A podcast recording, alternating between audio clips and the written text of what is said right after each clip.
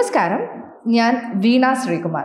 ഇന്ന് നമ്മൾ പരിചയപ്പെടാൻ പോകുന്നത് കേരളത്തിലെ വിവിധ അക്കാദമികളും സ്ഥാപനങ്ങളും എല്ലാമാണ് മത്സര പരീക്ഷകളിൽ എപ്പോഴും തന്നെ ചോദിക്കാറുള്ള കേരളത്തിലെ നിരവധി അക്കാദമികളെ കുറിച്ച് കാണാതെ പഠിക്കാതെ മനസ്സിലാക്കി പഠിക്കുവാൻ ഈ ഒരു സെഷനിലൂടെ നിങ്ങൾക്ക് സാധിക്കും. ആദ്യം നമുക്ക് കേരള ലളിതകലാ അക്കാദമിയെ കുറിച്ച് കേൾക്കാം. ചിത്രരചന ശില്പകല വാസ്തുശില്പം തുടങ്ങിയ മേഖലകളുടെ വികാസത്തിനായി കേരള സർക്കാരിന്റെ നേതൃത്വത്തിൽ ആയിരത്തി തൊള്ളായിരത്തി അറുപത്തിരണ്ടിൽ സ്ഥാപിതമായ സ്വയംഭരണ സാംസ്കാരിക സ്ഥാപനമാണ് കേരള ലളിത കലാ അക്കാദമി. തൃശൂരിലെ ചെമ്പുകാവിലാണ് ലളിത കലാ അക്കാദമിയുടെ ആസ്ഥാനം. ആസ്ഥാന മന്ദിരത്തിന്റെ രൂപകൽപ്പന നിർവഹിച്ചത് ലാറി ബേക്കറാണ്.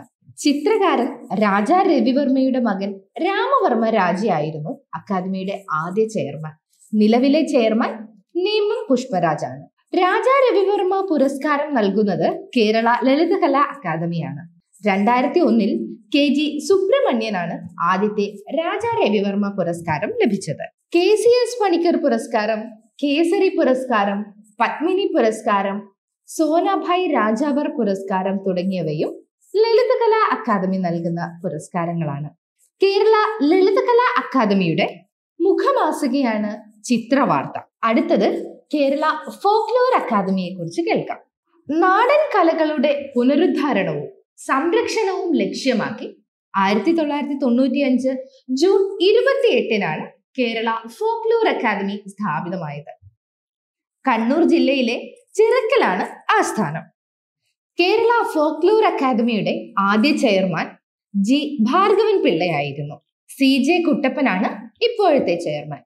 കേരള ഫോക്ലോർ അക്കാദമിയുടെ കീഴിൽ ഒരു നാടൻ കലാ മ്യൂസിയവും കണ്ണൂരിൽ പ്രവർത്തിക്കുന്നുണ്ട്. കേരള ഫോക്ലോർ അക്കാദമിയുടെ ചാതുർമാസുകയാണ് പുലി. ഒരു ലക്ഷം രൂപ പുരസ്കാര തുകയുള്ള പി കെ കാളൻ അവാർഡ് ഏർപ്പെടുത്തിയത് ഫോക്ലോർ അക്കാദമിയാണ്. അടുത്തത് കേരള സാഹിത്യ അക്കാദമി. തിരുക്കൊച്ചി ഗവൺമെന്റ് ആയിരത്തി തൊള്ളായിരത്തി അൻപത്തി ആറ് ഓഗസ്റ്റ് പതിനഞ്ചിനാണ് കേരള സാഹിത്യ അക്കാദമി രൂപീകരിച്ചത്. ആയിരത്തി തൊള്ളായിരത്തി അൻപത്തി ആറ് ഒക്ടോബർ പതിനഞ്ചിന് തിരുവനന്തപുരം കനകക്കുന്ന് കൊട്ടാരത്തിൽ ശ്രീ ചിത്തിര തിരുനാൾ ബാലരാമവർമ്മ അക്കാദമിയുടെ ഔപചാരികമായ ഉദ്ഘാടനം നിർവഹിച്ചു. ആയിരത്തി തൊള്ളായിരത്തി അൻപത്തി ഏഴിലാണ് അക്കാദമിയുടെ ആസ്ഥാനം തൃശൂരിലേക്ക് മാറ്റിയത്. മലയാളത്തിൽ നിന്ന് മറ്റു ഭാഷകളിലേക്കും മറ്റു ഭാഷകളിൽ നിന്ന് മലയാളത്തിലേക്കും ഉത്കൃഷ്ട കൃതികൾ പരിഭാഷപ്പെടുത്തുക സാഹിത്യ ചരിത്രം വിജ്ഞാനകോശങ്ങൾ ഗ്രന്ഥസൂചി തുടങ്ങിയ റെഫറൻസുകളും ഗ്രന്ഥങ്ങളും പ്രസിദ്ധീകരിക്കുക. സാഹിത്യ പുരസ്കാരങ്ങൾ നൽകുക. സാഹിത്യ ശില്പശാലകൾ സംഘടിപ്പിക്കുക തുടങ്ങിയ ലക്ഷ്യത്തോടെയാണ് കേരള സാഹിത്യ അക്കാദമിയുടെ പ്രവർത്തനം. മലയാളത്തിൽ സാഹിത്യ ചക്രവാളം സാഹിത്യ ലോകം എന്നീ ആനുകാലികങ്ങൾ ഇംഗ്ലീഷ് ത്രൈമാസികയായ മലയാളം ലിറ്റററി സർവേ എന്നിവ പ്രസിദ്ധീകരിക്കുന്നത് കേരള സാഹിത്യ അക്കാദമിയാണ്. സർദാർ കെ എം പണിക്കർ ആയിരുന്നു അക്കാദമിയുടെ ആദ്യ പ്രസിഡന്റ്. വൈശാഖനാണ് ഇപ്പോഴത്തെ പ്രസിഡന്റ്. അടുത്തത് കേരള സംസ്ഥാന ചലച്ചിത്ര അക്കാദമി. മലയാള സിനിമയുടെ വികസനം ലക്ഷ്യമിട്ട് ആയിരത്തി തൊള്ളായിരത്തി തൊണ്ണൂറ്റി എട്ടിലാണ് കേരള സംസ്ഥാന ചലച്ചിത്ര അക്കാദമി രൂപീകരിക്കപ്പെട്ടത്. ചലച്ചിത്ര അക്കാദമിക്ക് രൂപം നൽകിയ ഇന്ത്യയിലെ ആദ്യ സംസ്ഥാനമാണ് കേരളം. തിരുവനന്തപുരത്തെ കഴക്കൂട്ടത്തെ ചന്തവിളയിലാണ് അക്കാദമിയുടെ ആസ്ഥാനം. സാംസ്കാരിക വകുപ്പിനു വേണ്ടി ചലച്ചിത്ര അക്കാദമിയാണ് എല്ലാ വർഷവും സംസ്ഥാന ചലച്ചിത്ര പുരസ്കാരങ്ങൾ പ്രഖ്യാപിക്കുന്നത്. ചലച്ചിത്ര അക്കാദമിയുടെ ആദ്യത്തെ അധ്യക്ഷൻ ഷാജി എൻ കരുൺ ആയിരുന്നു. രഞ്ജിത്താണ് ഇപ്പോഴത്തെ അധ്യക്ഷൻ. അടുത്തത് കേരള മീഡിയ അക്കാദമി. കേരള സർക്കാരിന്റെയും കേരള യൂണിയൻ ഓഫ് വർക്കിംഗ് ജേർണലിസ്റ്റിന്റെയും ഇന്ത്യൻ ന്യൂസ് പേപ്പർ സൊസൈറ്റിയുടെയും സംയുക്ത സംരംഭമായി ആയിരത്തി തൊള്ളായിരത്തി എഴുപത്തി ഒൻപതിലാണ് കേരള പ്രസ് അക്കാദമി നിലവിൽ വന്നത്. കൊച്ചി കാക്കനാടാണ് അക്കാദമി ആസ്ഥാനം. രണ്ടായിരത്തി പതിനാലിലാണ് Kerala press academy Kerala media academy എന്ന പേരിലേക്ക് മാറ്റിയത്. രണ്ടായിരത്തി പന്ത്രണ്ടിലാണ് പ്രസ് അക്കാദമിയുടെ ദ്വിഭാഷ മാസികയായ മീഡിയയുടെ പ്രസിദ്ധീകരണം ആരംഭിച്ചത്. കേരള മീഡിയ അക്കാദമി ആരംഭിച്ച ഇന്റർനെറ്റ് റേഡിയോ സർവീസ് ആണ് radio Kerala. K. A. Damodara മേനോനായിരുന്നു അക്കാദമിയുടെ ആദ്യത്തെ ചെയർമാൻ. ആർ എസ് ബാബു ആണ് നിലവിലെ ചെയർമാൻ. അടുത്തത് കേരള സംഗീത നാടക അക്കാദമി.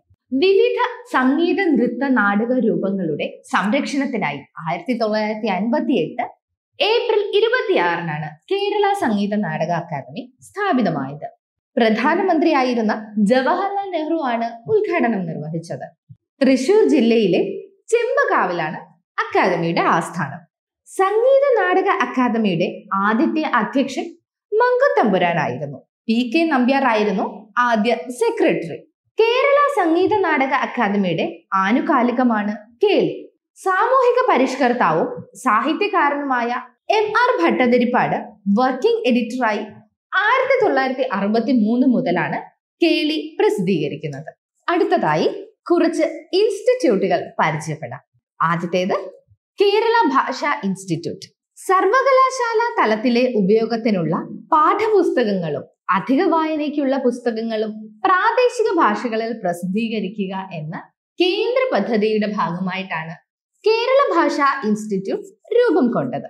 ആയിരത്തി തൊള്ളായിരത്തി അറുപത്തി എട്ടിലാണ് കേരള ഭാഷാ ഇൻസ്റ്റിറ്റ്യൂട്ട് നിലവിൽ വന്നത്. എൻ വി കൃഷ്ണ വാര്യർ ആയിരുന്നു ഇൻസ്റ്റിറ്റ്യൂട്ടിന്റെ സ്ഥാപക ഡയറക്ടർ. പ്രൊഫസർ വി കാർത്തികേയൻ നായരാണ് ഇപ്പോഴത്തെ ഡയറക്ടർ കേരള ഭാഷാ ഇൻസ്റ്റിറ്റ്യൂട്ടിന്റെ ആസ്ഥാന മന്ദിരമായ നാളന്ത സ്ഥിതി ചെയ്യുന്നത് തിരുവനന്തപുരത്താണ്. ആയിരത്തി തൊള്ളായിരത്തി എൺപതിൽ ഭാഷാ ഇൻസ്റ്റിറ്റ്യൂട്ടിന്റെ കോഴിക്കോട് പ്രാദേശിക കേന്ദ്രവും നിലവിൽ വന്നു. കേരള ഭാഷാ ഇൻസ്റ്റിറ്റ്യൂട്ട് പ്രസിദ്ധീകരിക്കുന്ന വൈജ്ഞാനിക മാസികയാണ് വിജ്ഞാന കൈരളി. ആയിരത്തി തൊള്ളായിരത്തി എഴുപത്തി മൂന്നിലെ ലിപി പരിഷ്കരണം ആയിരത്തി തൊള്ളായിരത്തി തൊണ്ണൂറ്റി ഒൻപതിലെ ലിപി മാനകീകരണം എന്നിവ ഭാഷാ ഇൻസ്റ്റിറ്റ്യൂട്ടിന്റെ ആഭിമുഖ്യത്തിലാണ് നടന്നത്.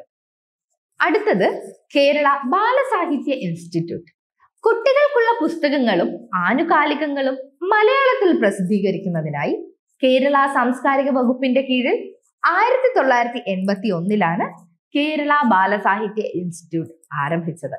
തിരുവനന്തപുരത്താണ് ആസ്ഥാനം. ആയിരത്തി തൊള്ളായിരത്തി എൺപത്തി ഒന്നിൽ പ്രകാശിതമായ പി. നരേന്ദ്രനാഥിന്റെ നമ്പൂരിയച്ഛനും മന്ത്രവും ആണ് ബാലസാഹിത്യ ഇൻസ്റ്റിറ്റ്യൂട്ട് പ്രസിദ്ധീകരിച്ച ആദ്യത്തെ കൃതി. കേരള ബാലസാഹിത്യ ഇൻസ്റ്റിറ്റ്യൂട്ട് പ്രസിദ്ധീകരിക്കുന്ന ബാലമാസികയാണ് തളിര്. പള്ളിയറ ശ്രീധരനാണ് ഇൻസ്റ്റിറ്റ്യൂട്ട് ഡയറക്ടർ.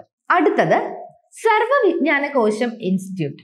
ആയിരത്തി തൊള്ളായിരത്തി അറുപത്തി ഒന്നിൽ പട്ടം താണുപിള്ള മുഖ്യമന്ത്രിയായിരുന്ന വേളയിലാണ് മലയാളത്തിൽ ഒരു വിജ്ഞാന കോശം തയ്യാറാക്കുന്നതിനായി സർവവിജ്ഞാന കോശം ഇൻസ്റ്റിറ്റ്യൂട്ട് ആരംഭിച്ചത്. ആയിരത്തി തൊള്ളായിരത്തി എഴുപത്തി രണ്ടിലാണ് സർവവിജ്ഞാന കോശത്തിന്റെ ആദ്യത്തെ പതിപ്പ് പ്രസിദ്ധീകരിച്ചത്.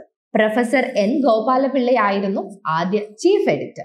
പരിസ്ഥിതി പരിണാമം വിശ്വസാഹിത്യം ജ്യോതിശാസ്ത്രം എന്നിവയിലും ഇൻസ്റ്റിറ്റ്യൂട്ട് വിജ്ഞാനകോശം പ്രസിദ്ധീകരിച്ചിട്ടുണ്ട്.